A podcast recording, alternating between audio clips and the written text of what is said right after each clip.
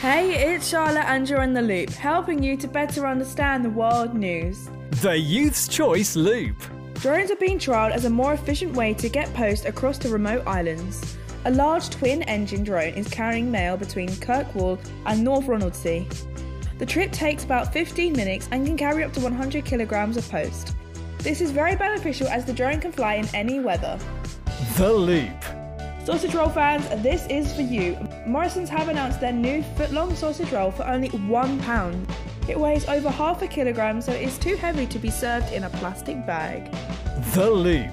If you ever need to unseal an envelope to check you put everything in it, leave it in the fridge for an hour and it will unseal easily. The Youths Choice Loop. That is it for the loop today. Don't forget to follow us on the socials at Youth Choice GA.